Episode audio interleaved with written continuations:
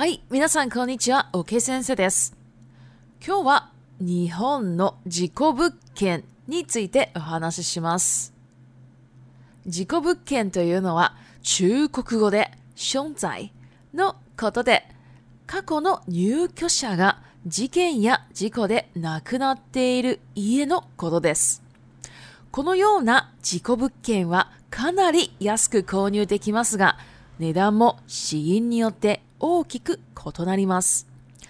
例えば、孤独死で1割、自殺死で3割、殺人事件で5割下がると言われています。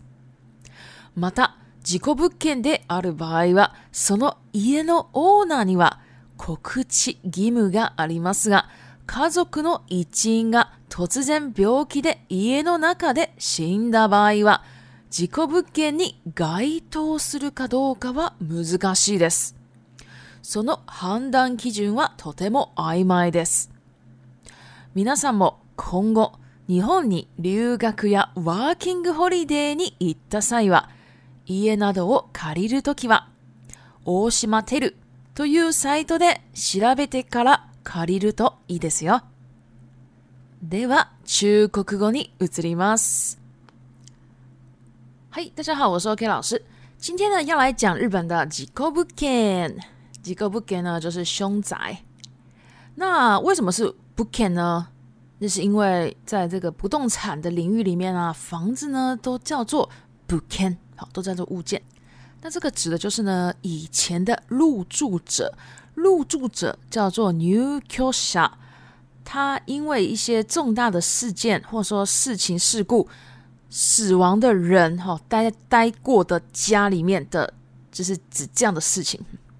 好，那像这样的结构不给呢，可以很便宜的购入嘛。那这个价钱呢，也会因为之前的入住者的死因不一样哦。好，这个死因的日文叫做死因。举个例子，孤独死，孤独死，就是指一个人在家里死亡。好，这个呢减一成，自杀之死，自杀而死亡的减三成，杀资金几件就减五成哈，杀人事件减五成。是这样讲的哈。然后另外呢，如果呢今天是几个不给的话呢，那个房子啊的 owner owner 就是主人，他一定需要告知，就是就是下一个人要要住的人哈，一定要讲那个告知义务叫做 kokuchi gimu。那如果今天是家里面的其中一个人，他突然生病在家里面死亡哦，这样的情况呢？可能没有办法成立成这个机构不给了，可能没有办法不符合。那是因为我们刚刚讲一个叫孤独死嘛，孤独死，那是因为他没有家人，没有办办法帮他赶快处理善后哈，所以孤独死呢，就是可能尸体一直放在那边，所以会腐烂啊，怎么样的啊，怨气太深啊，怎么样的就不是很好。可是今天如果有家人的话，在旁边可以马上帮他处理嘛，所以这种就。很难说他是机构不给了。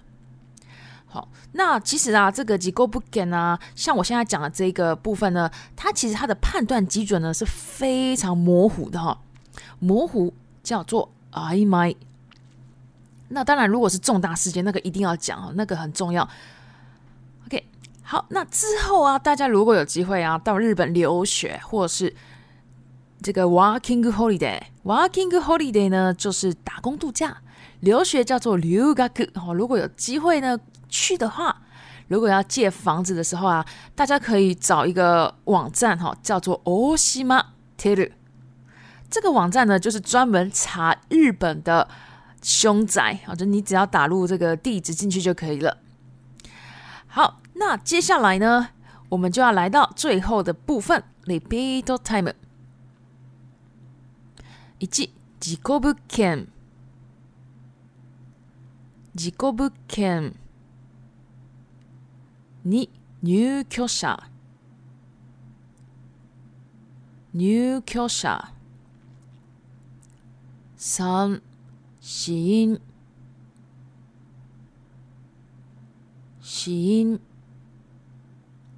4義務。義務。5告知。告知。6場合。場合。7該当。該当。8曖昧。曖昧。9留学。留学。10ワーキングホリデーワーキングホリデー11といいですよ。といいですよ彼に連絡したいなら电话をするといいですよ。好，那今天我们就差不多到这边。如果喜欢我的 Podcast，麻烦帮我关注、订阅、追踪。另外呢，我也有 IG 跟推特，如果大家有的话，也可以加我哦。谢谢，お疲れ様でした。